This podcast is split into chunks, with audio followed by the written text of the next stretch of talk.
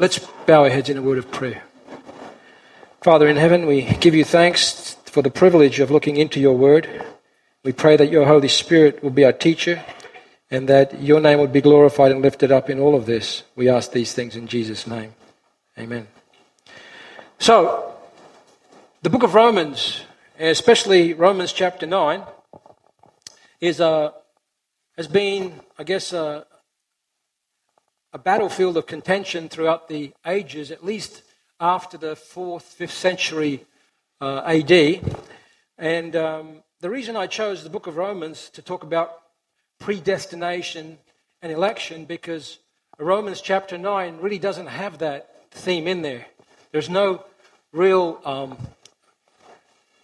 at least if you look from the point of view what I believe the Apostle Paul and the Old Testament prophets and the early church looked at, it really doesn't uh, have that, is focusing on that theme. Um, but what we have to do is, when we look at the book of Romans, we've got to look at it in the context, or the ninth chapter, in the context of the section 9, 10, and 11. And then you've got to look in the context of the um, whole book of Romans. And then the book of Romans, you have to look into the context of the New Testament and the Old Testament. So I'm going to quickly motor on through there. To, in order to come to this point here, can you see the cursor there? In order to come here, um, you've got to know where this fits in the whole plan of God, okay? So from the beginning, uh, there was the fall. Uh, God, in very third chapter of, of Genesis, says there's going to be restoration through the seed of the woman. And God had a plan to restore the world through his plan of salvation, which included specifically the Jews and the Gentiles. And the focus of all of history was the crucifixion of the Lord Jesus Christ. And um, that was the, the, the, point of contention between the Jew and the Gentile in the book of Romans. And then and only then can we understand how you can inter- interpret certain verses such as, Jacob have I loved, okay? So I've just finished saying that. In order to know what's going on now, we have to look back into history.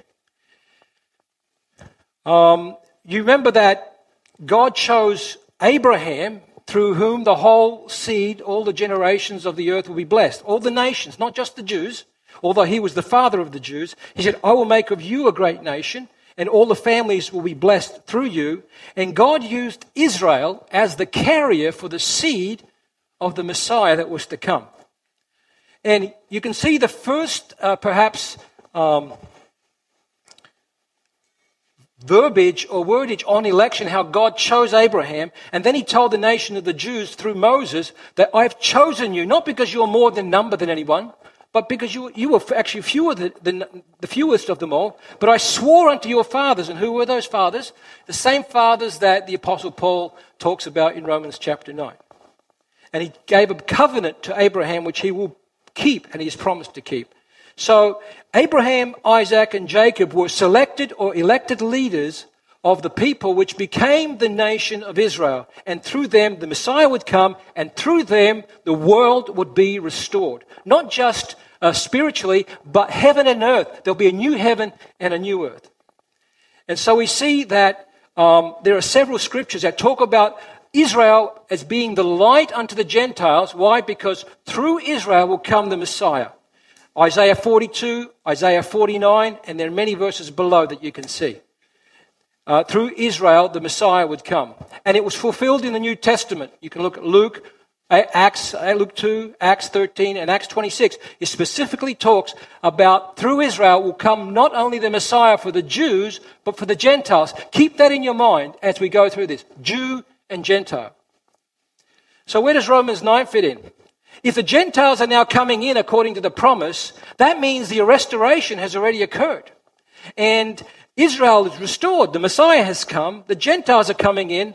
But there was still a problem. There was a problem between Jew and Gentiles. And you can go through Galatians and Romans and Corinthians, and you'll see that there's this constant tussle between the Jew and the Gentile. This was a big thing in the mind of the Apostle Paul. The unity was challenged because of the Jews. They thought that they were the elect and the only elect. So historical evidence shows us there's uh, a lack of this unity. Claudius expels all Jews from, the, from Rome. You can read that in the book of Acts as well. In 41 AD, in 40, 54 AD, Nero brings them back in. And there was evidence of anti Jewish sentiment. The Gentiles are probably thinking God is punishing the Jews because their relationship is wrong with God. And there may have been this um, uh, looking down on each other uh, uh, type of attitude. But when the question was raised, why are so few Jews being saved? Paul tries to answer that in Romans 9, 10, and 11. He, he, he comes and concludes there is no more Jew, no more Gentile, no more barbarian, no more Scythian, but we are all one in Christ. And you can see that, as I said, not just in Romans and Galatians, but Corinthians. Whether we be Jews or Gentiles, we are by one Spirit baptized into that one body. So, the great mystery, I talked about this morning at the uh, uh, announcements at the assembly, the mystery was not so much the mystery of predestination and election. That was not, if you, you search the New Testament, you see in the book of Ephesians, the one that people look to when you talk about election and predestination. The mystery was, Ephesians 3 4, and he spends almost half a chapter on this, is that you may understand my knowledge in the mystery of Christ, which in other ages was not made known unto the sons of men, and it is now revealed unto his holy apostles and prophets by the Spirit. What? What is the mystery? The Gentiles should be fellow heirs in the same commonwealth as Israel. Verse uh, 8 uh, to make all men see what the fellowship of the mystery is, to preach among the Gentiles. This was the big mystery. The Jews thought they were the elite, elect, inherited salvation through Abraham. So you can see many more references to this uh, unity clash between Jew and Gentiles. And then um, Paul concludes and says, Paul said that God is their God, the Gentiles' God, and ours, him being a Jew. This was the whole point that was specifically mentioned throughout the book of Romans. It was one of the main themes. So the Jews thought that they had inherited by descendancy the, uh, the salvation. Uh, there's the Mishnah, which is uh, part of the, the Talmud, the Jewish Talmud. It says, All Israel shall share in the world to come. But Justin Martyr, a, a, a martyr of 160 AD, where he was born, they suppose, he said, to them universally belongs who are the seed of Abraham, no matter how sinful and disobedient they are to God. So we, we don't get that in our circles now. We don't have Jews floating around us and, with all these problems. But this was the atmosphere and the, the, uh, the, the, the, the backdrop to the problem with Jew and Gentile at the time of Paul. The Jews were elected.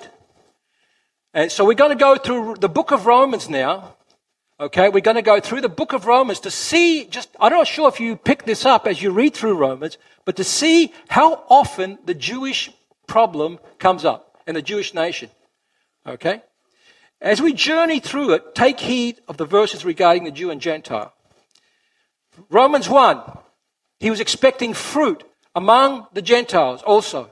He said that God is the, the power of God is the gospel unto salvation to everyone that believes, the Jew first and the Gentile also.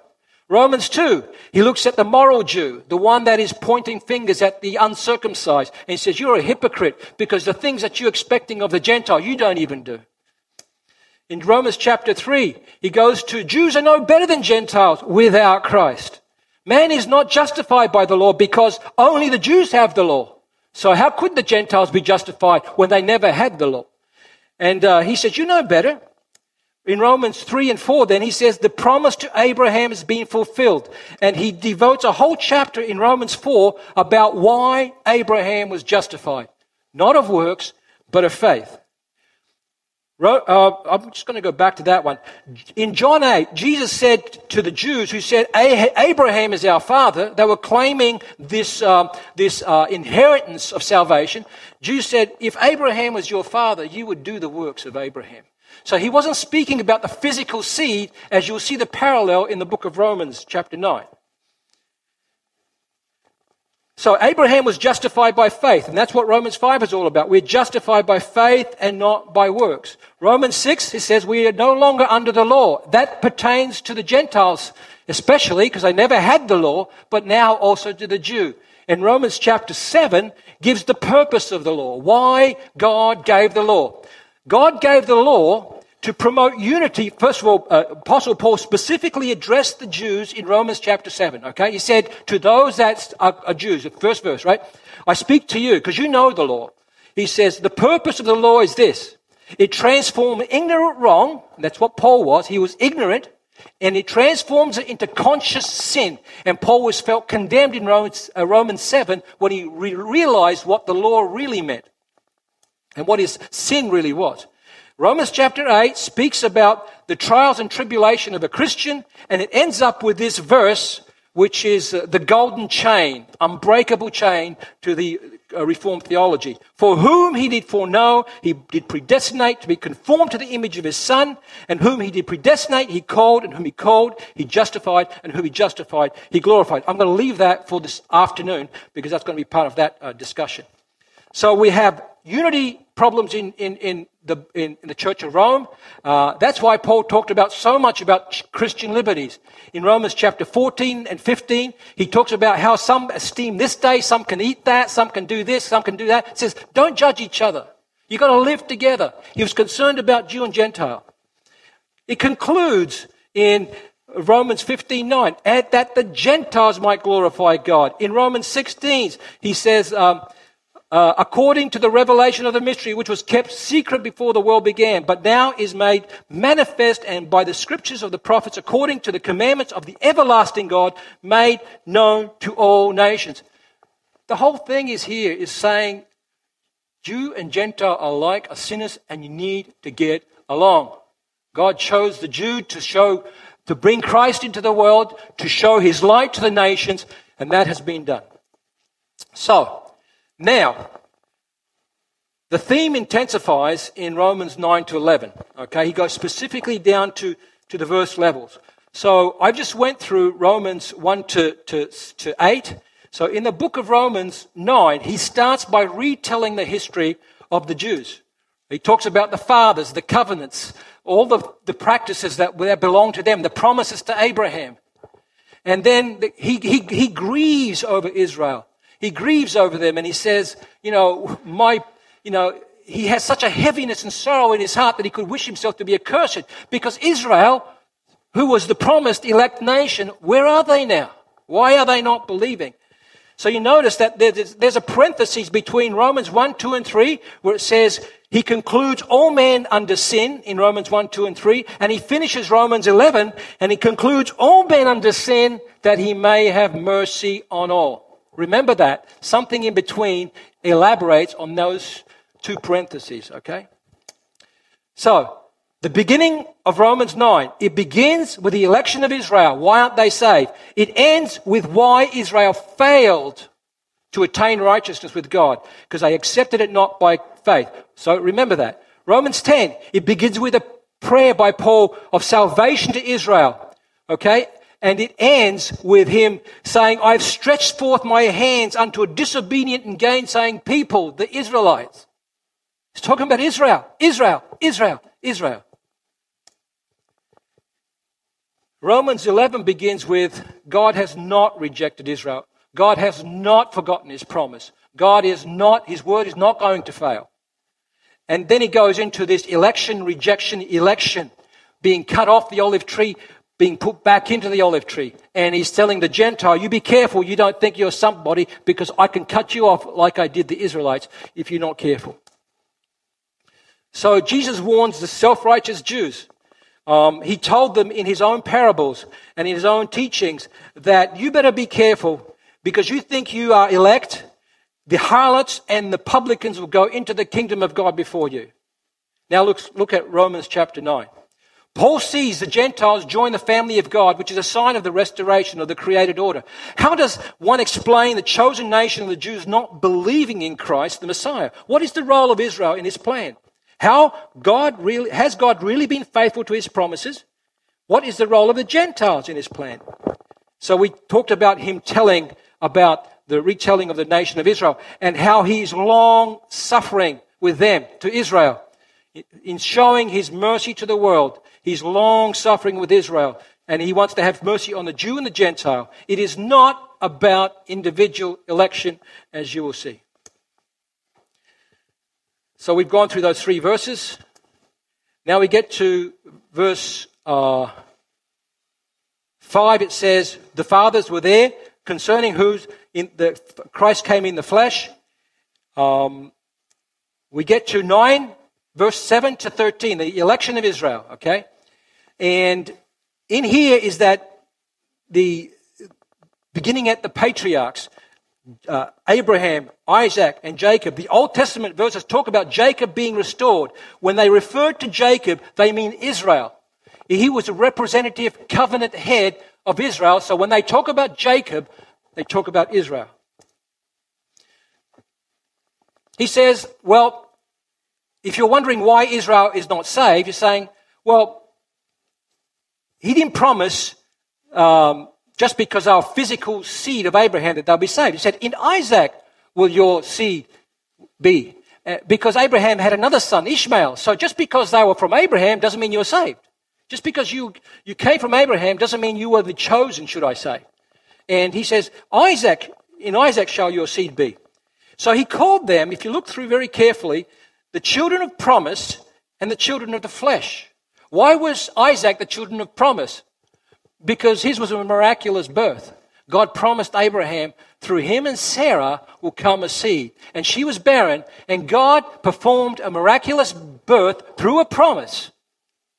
And so he was chosen, not just for salvation, but through whom the seed of the Messiah would come, and through whom the nation of Israel would arise. Children of promise and children of the flesh.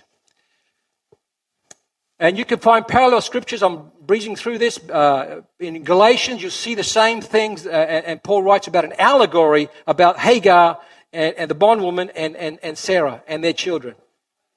So then you ask, why then does he say in Romans chapter 11, uh, for the children not being yet born, uh, neither having any good or evil, that the purpose of God according to election might stand? He's contrasting this with the, with the Jewish mindset of works. I deserve to be saved because I am from Abraham. I have inherited. You promised it to me, God. You, unconditionally, you said. He said, the reason he's using this wording here, I believe, is to, to, to make a distinction between uh, God's promise and what was the promise? Through faith, Romans chapter 4, through faith you will attain this, and they try to attain it by works. Galatians, the allegory of the free woman and the bondwoman. He talks about the free woman was by promise, which things are an allegory. And so sometimes when he uses names like Esau, Jacob, Ishmael, Isaac, he's actually uh, painting a picture through an allegory. An allegory is a story told where individuals represent certain things. It's like a parable in some ways. So Israel was disobedient. They weren't turning to God. Does that mean God's plan is failing? Paul's answer is that God's plan will continue and he will be merciful to Israel and remain, allow them to remain despise their disobedience, despite their disobedience. This is very key now. Okay? So the covenant heads were Abraham, Isaac, and Jacob. And so when he's speaking about Esau have I hated, Jacob have I loved, what was he speaking about?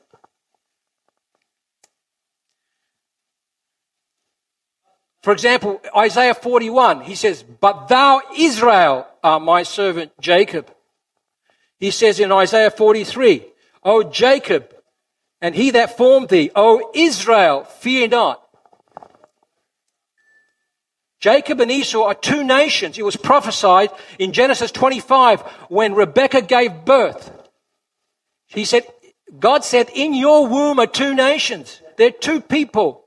Jacob and Esau represented two nations, and Esau later on became the nation of Edom, and that was the nation that um, Malachi was speaking about when he talked about Jacob have I loved and Esau have I hated. Esau, while he lived, never served Jacob, which was the promise he gave to, to, to Jacob. He never served him while they were alive.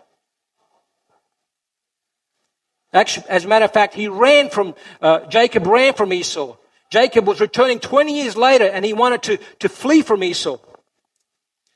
Romans 9 13 is answering the question that is quoted in Malachi. It was, it was after the building of the temple, after the uh, exile, they came back to Judah.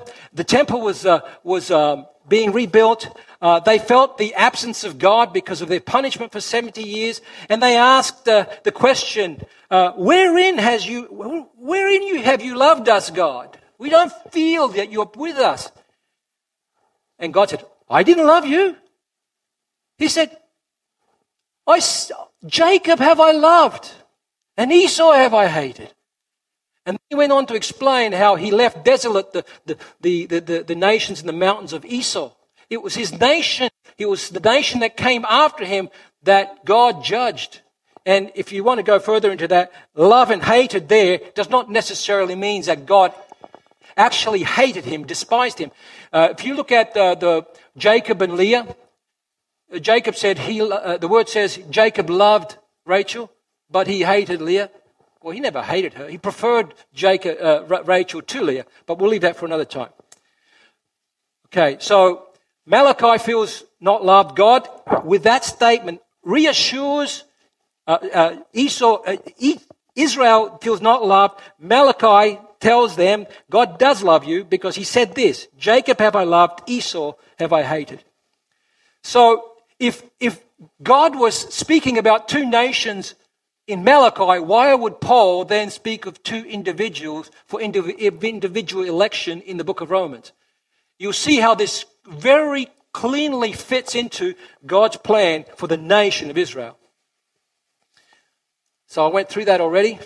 And secondly, there was an election of the nation, but the election was an election to service, how God would use them, how they would serve God in fulfilling his plans. It was not of individual particular elections. And neither was, neither was it for the eternal destinies of everyone in those nations.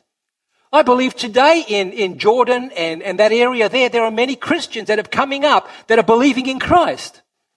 It didn't mean that every single individual was wiped out because of God's statement. No, he was talking about the, the, the election to service and not to salvation.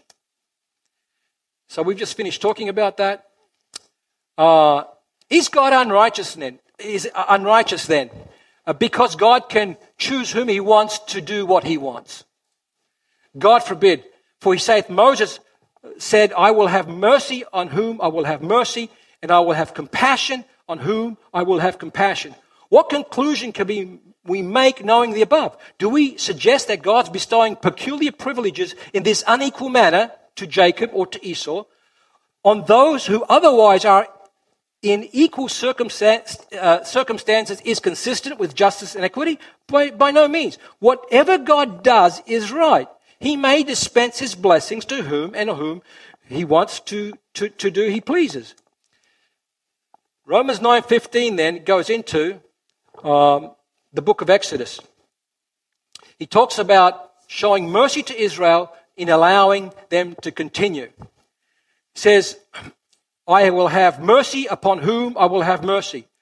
The words, these words came to Moses in Exodus 33 uh, when uh, they had just finished worshipping the golden calf and he was just about to, to destroy them. And Moses pleaded for God, uh, to God not to do them. And God says, uh, I'm going to wipe out those that sinned against me.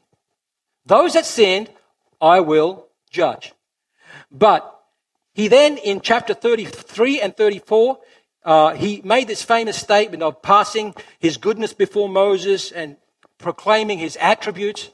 And in that phrase, he said, I will have mercy upon whom I will have mercy.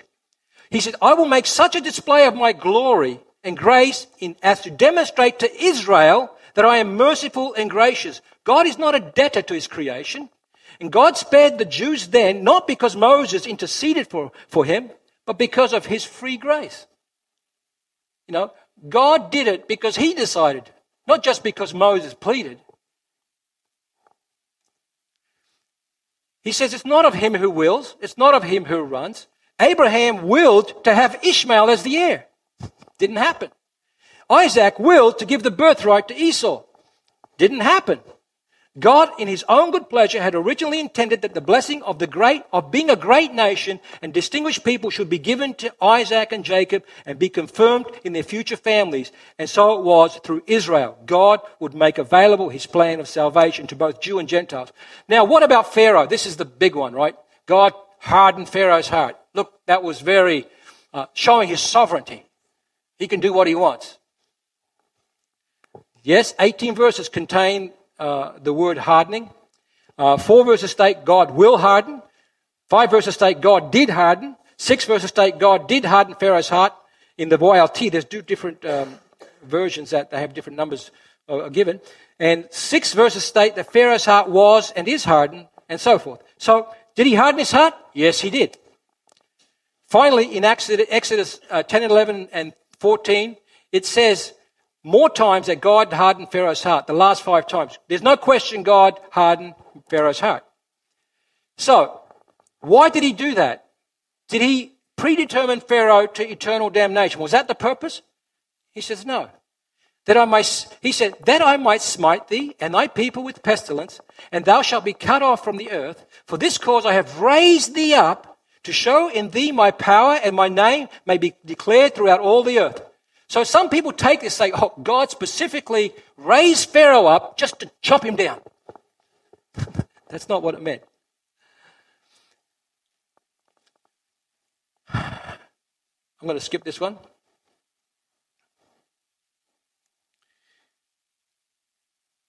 He called Israel a stiff necked people. Remember, he's going to compare now Pharaoh with Israel. This is the whole purpose of bringing Pharaoh in. He's comparing Pharaoh with Israel.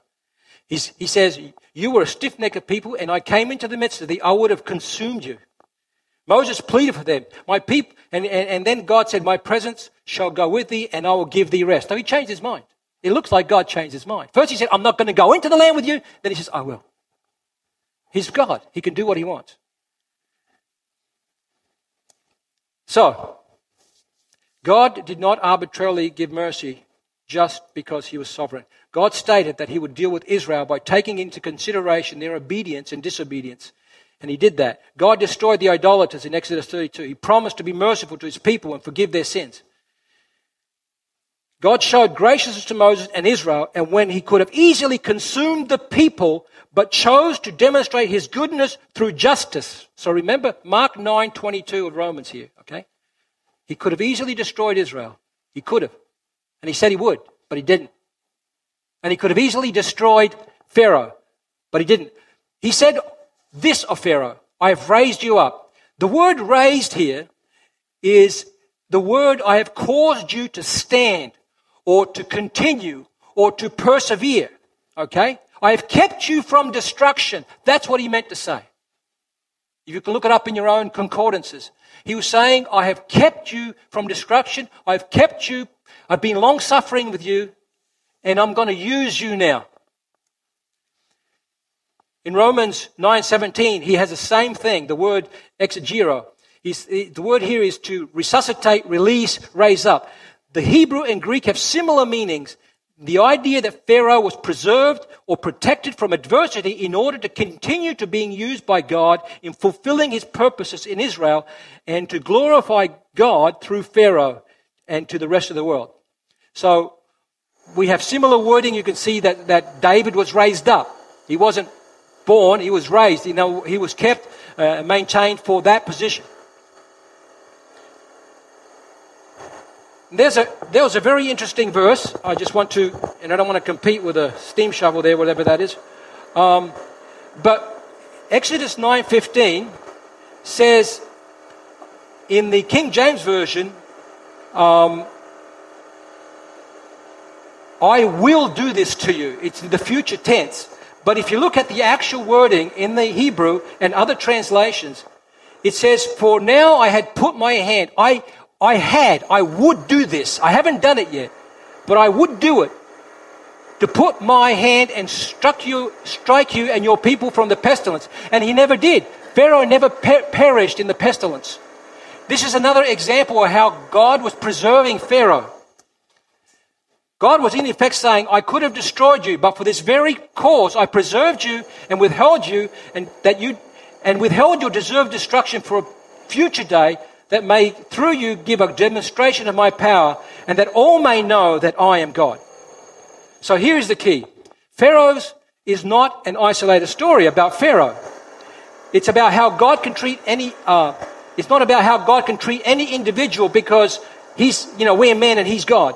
Instead, Paul is using the illustration that Pharaoh was then stubborn and, and obstinate, and I was long suffering with him. He's using the same thing for Israel. Israel is stubborn and obstinate, but I'm being very patient with Israel.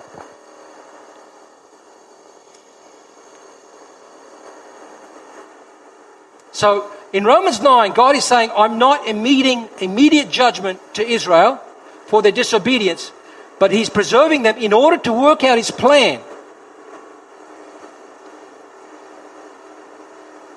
Oh boy. So, first of all, I believe when it says that God hardened Pharaoh's heart, He didn't harden it just arbitrarily. God hardens hearts when people have already hardened their hearts. And you say, well, uh, uh, it says God hardened his heart. He did. But don't forget everything that Pharaoh and his forefathers had done to Israel, had kept them captive for 400 years and treated them and, and abused them. So the hardening was not unjust.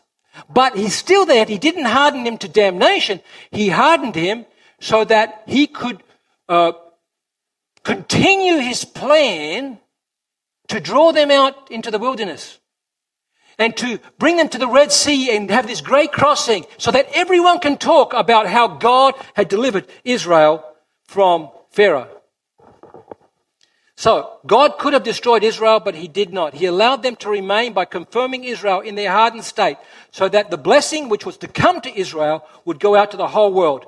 And Romans 11, 17 says, And if some of the branches be cut off, and thou being a wild olive tree, wert grafted in among them, and with them, that is the Jews, you partake of the root and the fatness of the olive tree. He's saying you're having this blessing because Israel is there. This was an opportunity for the Gentiles to come in and to fulfill the promise made to Abraham that all the nations of the earth will be blessed. So God will judge Pharaoh. God will judge Pharaoh, but not yet. He's withholding. He's being long suffering as he was with Israel. So you say, why did he find fault? They will say, why did he find fault? Who hath resisted me? This is the same kind of a question that Paul asks in Romans chapter 3 verse 7. He says, For if the true abounded of God hath more abounded through my lie unto his glory, why am I yet judged a sinner? You know, if, if God finds glory in men being evil so that he can finally come and save them, why does he find fault? Why doesn't he just leave me alone like that and let me uh, live in my sin because I'm glorifying him? Why is he going to judge me for that? The question on here is Is God glorified by the hardness of Israel?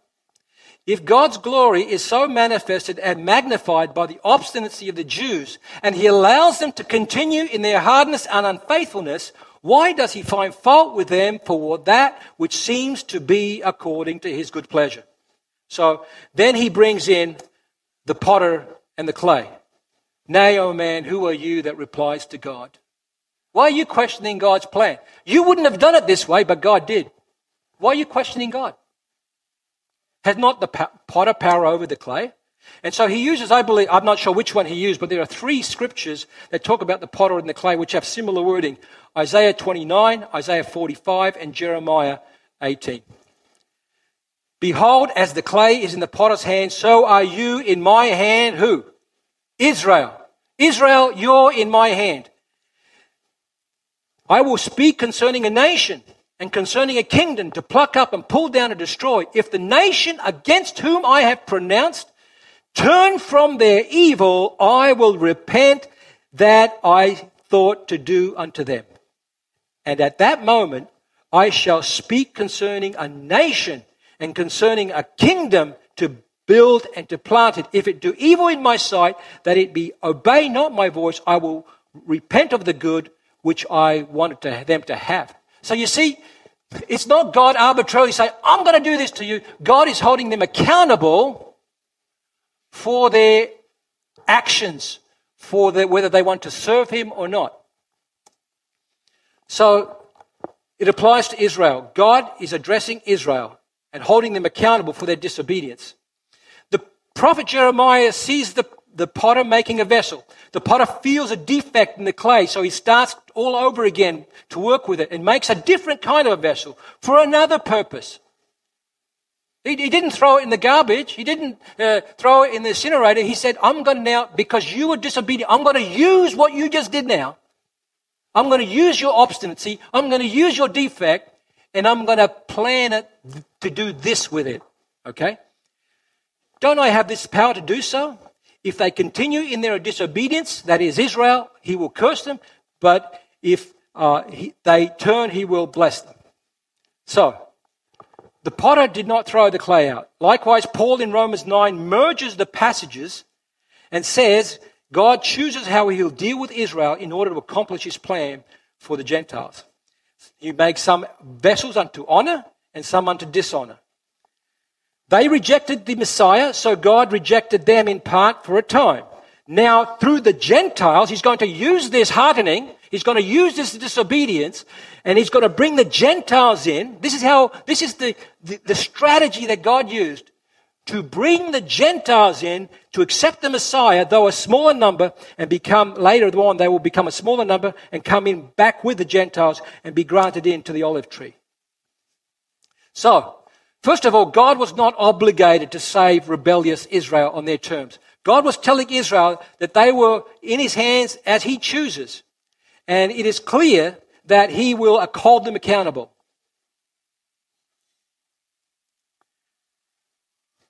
The parallel Israel rejects the gospel. Apostle Paul turns to the Gentiles. Israel sees the Gentiles experience the blessings of the gospel, and they want, they want these blessings also now. God uses jealousy and disobedience to show mercy to all. This is completely consistent with Romans 15, Romans 11. God can use imperfect material sometimes to show his mercy and fulfill his sovereign plan. Romans 11, 14. But if by any means I may provoke to emulation them which are my flesh, that and might save some of them. For if the casting away of them, the Jews be, the reconciling of the world, he was the restoration of the, the created order, what shall the receiving of them be but life from the dead? And the Gentiles, as I mentioned, can feel boastful. Paul warns about that. Now, this is the key. This is the connector, okay? Romans 9:22 says, "What if what if God willing to show his wrath and to make his power known endured with much long sufferings the vessels of wrath fitted to destruction?"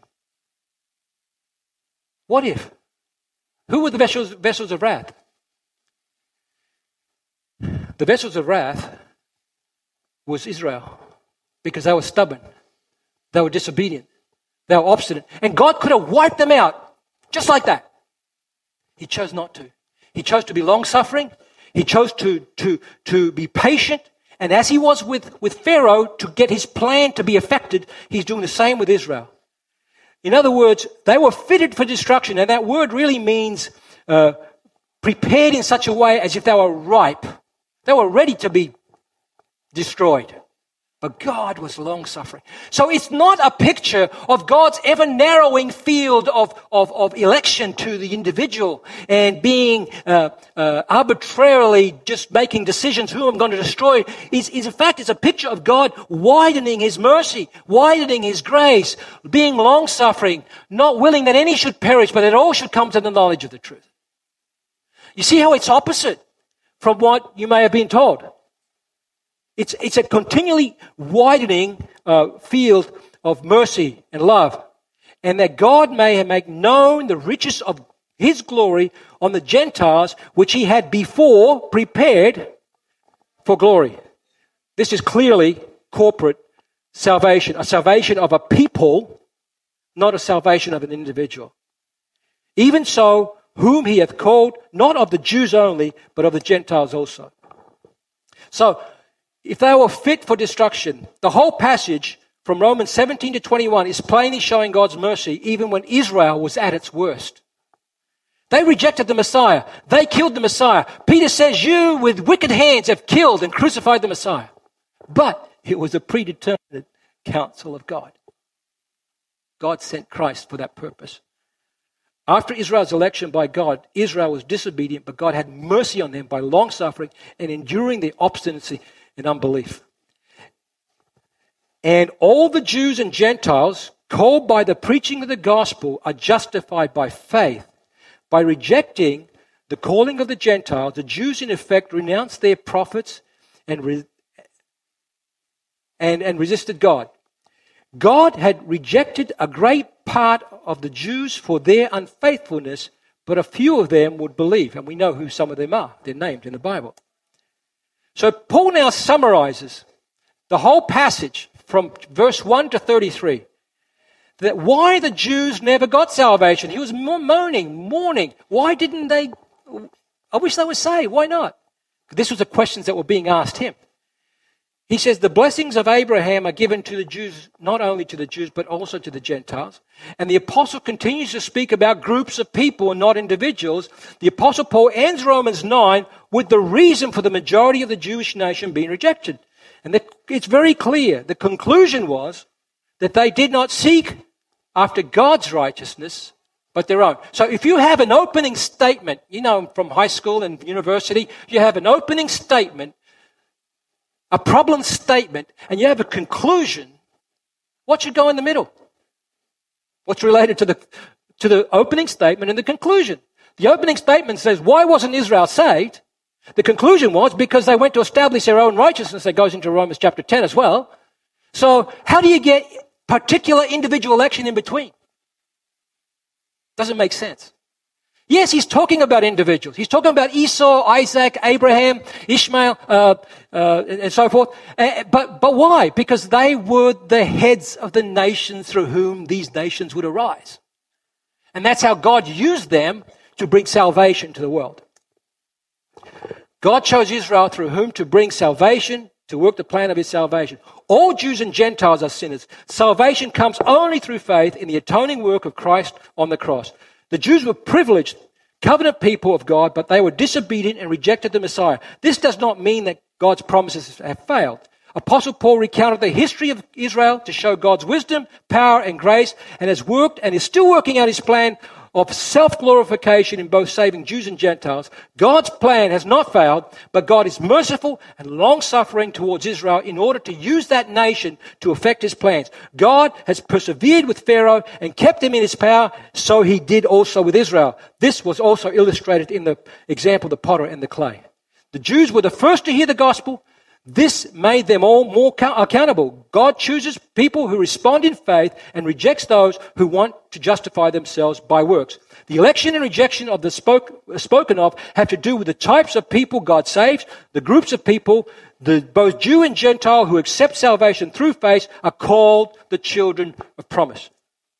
The Jews wanted to be accepted by their works and they're called the children of the flesh. The apostle Paul ends Romans 9 with the the reason that the Jewish, whole, uh, Jewish nation as a whole was rejected, Romans 9 is dealing about uh, the nation of Israel and Gentiles and his purpose for them in election. And so I'm going to stop there. Um, that plan hasn't, that, that plan is not over. The plan is not over. Jesus said in Matthew chapter, was it 23, 24? He says, Oh, Jerusalem, Jerusalem, you who, you know, stoned the prophets, killed them that consent to you, how often I would have gathered you together as a hen gathers the chicks, and you would not.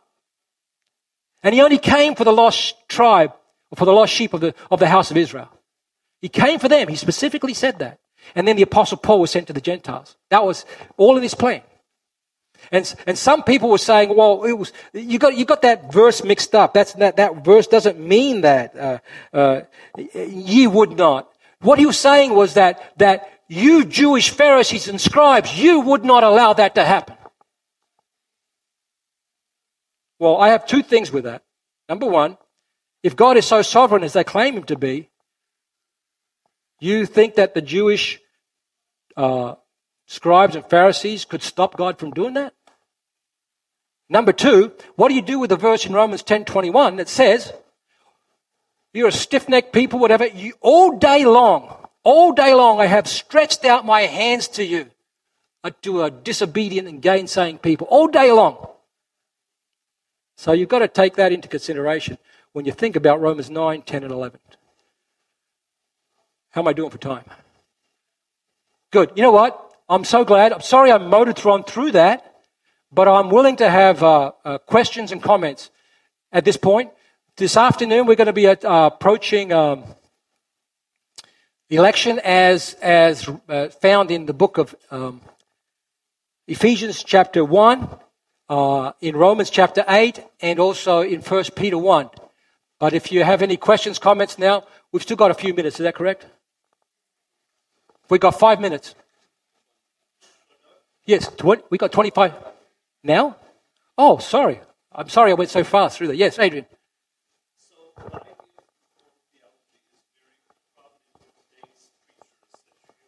Can we can we get a mic? Can we get a mic so everyone can hear that on the?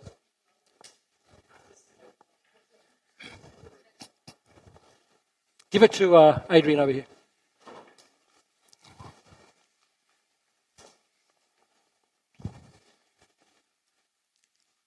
The idea of Reformed theology is, is very prominent today um, with many mainstream preachers. You hear them on the radio, uh, and the internet, and such.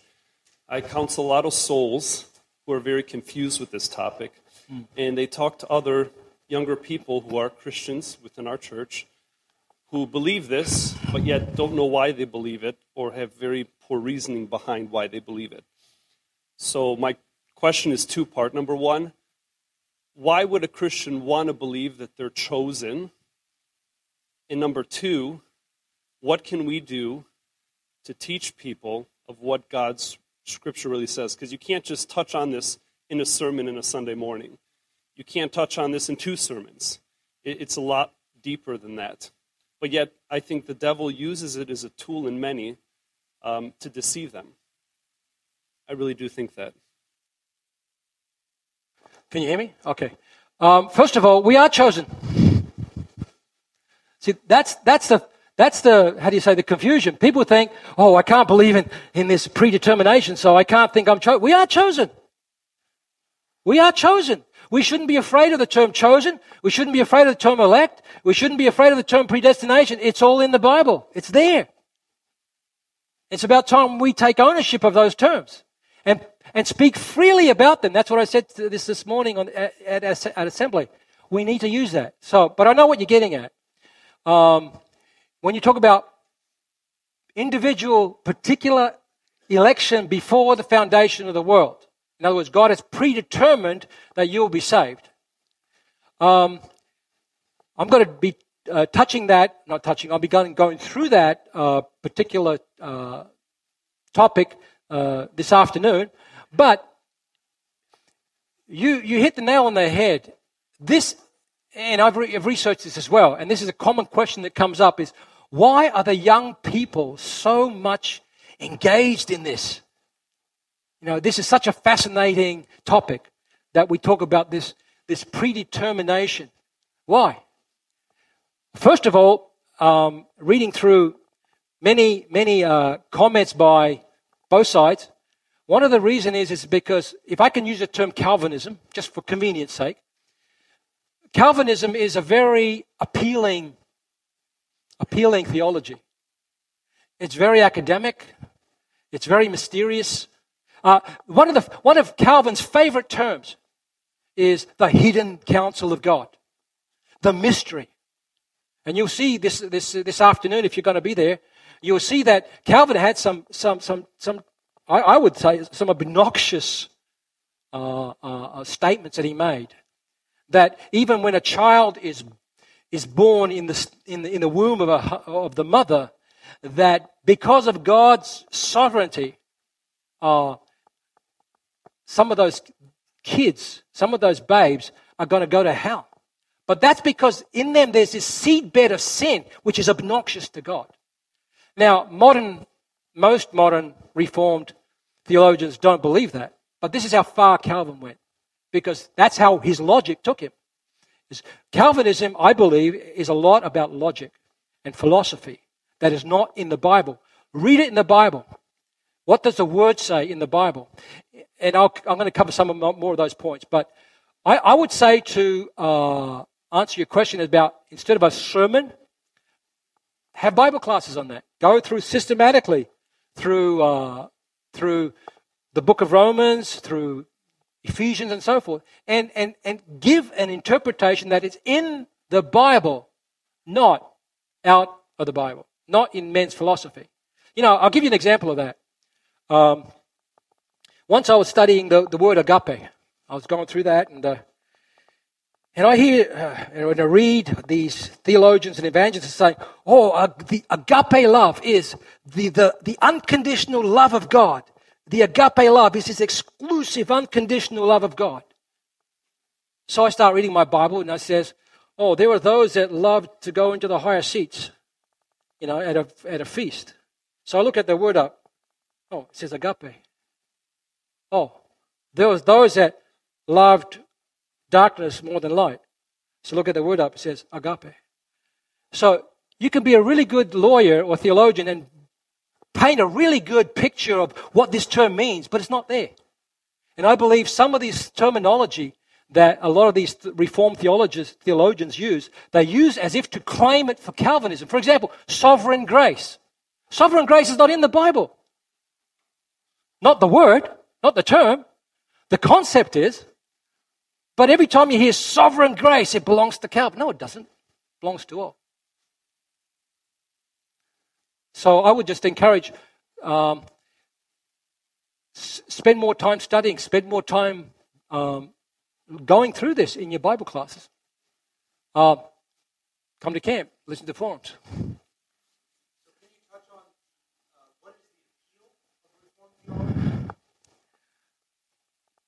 Um, as I said, from what I've read, this is from, what I've read, and just recently, it's to do with this, you know, this, this, this talk of all these mysterious terms, this high, high language logic, okay, logic. And if you go through, if you go through the Bible with this just logic in, in, in, in mind, you could come to all kinds of, of um, conclusions. You could come and say, Whosoever shall call upon the name of the Lord shall be saved. And that's what many of these, you know, uh, uh, easy grace preachers talk about. You raise your hand, you're saved. But you, you've got to take in the context of the whole Word of God. That's what, that's what I try to do this morning. I'm taking Romans 9:13 in the context of Romans 9, in the context of Romans uh, 9 to 11, in the context of Romans, in the context of the Old New Testament, in the context of, of, of the New Test, uh, of the Old Testament. So you've got to you've got to satisfy every single uh, uh, uh, uh aspect of God's word to come to a conclusion. Anyone play Sudoku? Sudoku, whatever the, the number game? Yeah. You know, I can do really good for a while and I can, wow, I'm getting all this. And then I come here, this doesn't match. But this looks good. You know why? Because I didn't get something right at the beginning. So I get all these, all these, uh, because I just look, look at this corner. I just look at these nine squares down here. I don't look at the whole picture. And it's the same thing as, as, as the Bible, especially on this particular topic.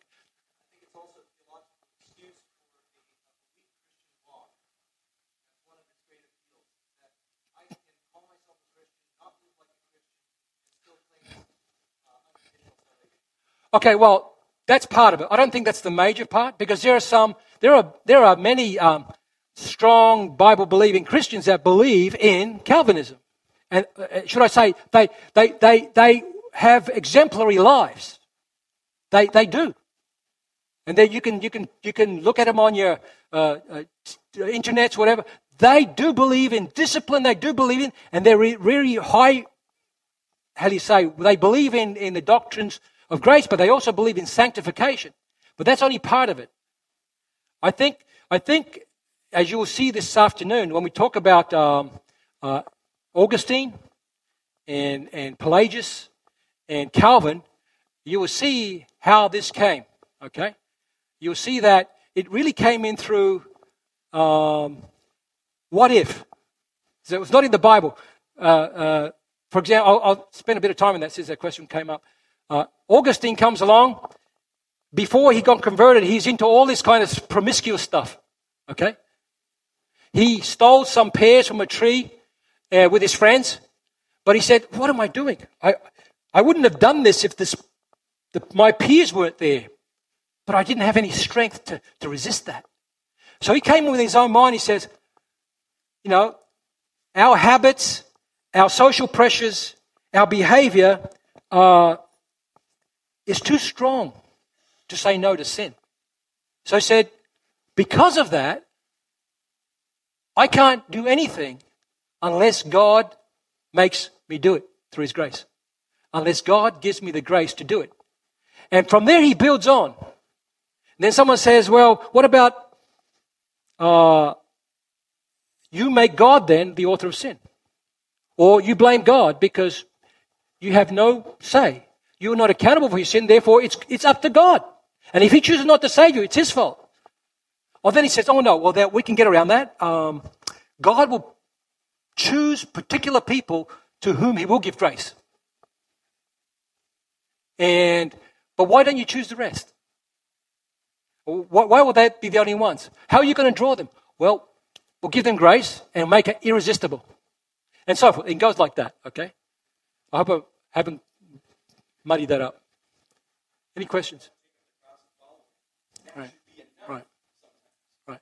The, the reason this is, I believe, brought up is because a lot of people asking these questions, and, and they may think, well, if we don't have the answers, they do. Then they, oh, we're going to go where they have the answers. My, my, my position is this the answers are in the Bible, and we just take them for face value. Let's not take in every single verse and say, well, really what he meant is behind it. It's a hidden counsel of God. And what he meant by this is a hidden counsel of God. And Brother Philip was correct in the sense that, well, if you take that to its logical extent, unconditional election immediately leads to perseverance of the saints, right? And no matter what happens, you can't go to hell. And so that's a danger, okay? That's why these things are discussed. Well, I, again, there could be those as well. I, I, believe there's all kinds of different people. There, I believe that there are many sincere people that are trying to do, but this is what they come up with. So I'm not going to tar everyone with the same feather, right? But there are all kinds of people that take it to the advantage. You know, Paul says, don't take your liberties and occasions of the flesh. You know, so um, if I if I could, I'll just drop it and get on with get on with Christianity, get on with doing things. But because it's affecting our young people and old people sometimes, uh, we need to talk about it. Because if we don't have the answers, at least if we, if we don't have a good case, if we don't have a good case, then they say, well, I'm going where they do. Because obviously God hasn't given us that light. This is not much different than the Gnostics of the early first century, right? The Gnostics had, they had the, the illumination from God, the special knowledge that nobody else had. And if you didn't have that knowledge, you couldn't be a part of that elite group. Okay? You can get answers on both sides. You know, some say election makes me more humble, that God would choose me. Right? They say that. And some say, well, election can make you more proud because you are special. Who do you think you are? Right? So you can argue from both sides of the coin. We're not going to go there. We're just going to try to explain what we believe the scripture says in, in its consistency. And when we get to election and predestination in the in Ephesians and so forth, we'll see how does that match up now. This is where the whole Bible comes into play. How does that match up now with the character of God? With the character of God when he makes decisions like this? Does, would he tell us to do something that he himself told us not to do that he would do? Which to us sounds unjust, which to us sounds unloving, unmerciful. But we saw in Romans 9 it was mercy upon mercy upon mercy. But there was a point we had to bring in his justice because they refused to listen. How many more minutes? Ten minutes. We got ten minutes. Any, any questions about Romans 9? That's, that's the whole point now. We're going to have more opportunity. Brother Mark. Correct. I, I, omitted to say that because of, I was speeding through. But when he said that, it was quoted from Malachi. I think I put the verse up actually. But it was never in Genesis that God said, I hated Esau and loved Jacob. Never. And you're speaking about, and then he goes describe the mountains of Esau, you know, his, his current uh, country where he was living, Edom. Somebody else had a hand up. Judy. Correct. And, and, and to, to confirm what you just said, when God walked through the, through the uh, carcasses or the sacrifices, he went alone. He didn't request Abraham to come through, which was a normal practice, where they both had to walk through the blood, and the covenant was sealed in blood. God went alone, unconditionally. Any more questions, comments? Yeah, exactly. It's, it's Satan's the, the, the uh, architect of this world, the prince of this world and he's going to use his minions to do his work too. So, Andy, he did. If you look at Romans 1, classic example where it says, and because they didn't even want to retain God in their knowledge, God gave them up, right? God gave them up. God hardened them. He confirmed them in their disobedience and stubbornness. So that's how God works. I mean, I didn't, it didn't come clear to me before. I thought it's just an arbitrary hardening. But, you know, again, you, you weren't there. You don't know what went on. But I believe what happened was because Pharaoh was like that, because, you know, he said that the sins will visit their, their children to the third and fourth generation. God, I believe, did that to Abraham because they were held captive for 400 years and beaten and, and, and, and killed and you name it. And God then says, I'm going to, I'm going to punish you, but not yet. I'm going to use you first and then I'm going to punish you. And, that's, and he used that, the hardening, to, to, to effect his work of salvation in, in letting Israel leave Egypt. Someone had their hand up. That could be too. I mean, but that, that's why, you know, when Adrian talked about uh, we are chosen, you know, why God, God, we always have to be careful with the language we use because we're all chosen. And when we, when we talk about faith versus works, again, we have to be careful. What is that work? Right? Is it works? Uh, I can do anything I want because it's a work. He was really talking about, therefore, no flesh shall be justified by the deeds of the law. Okay? Doesn't mean you can, if you try to become good by just fulfilling the deeds of the law, you won't be justified. That's what he meant. And so James comes and he says, I can see the problem here. Some are saying I'm saved by works, some are saying I'm uh, saved by faith. He says, You know what?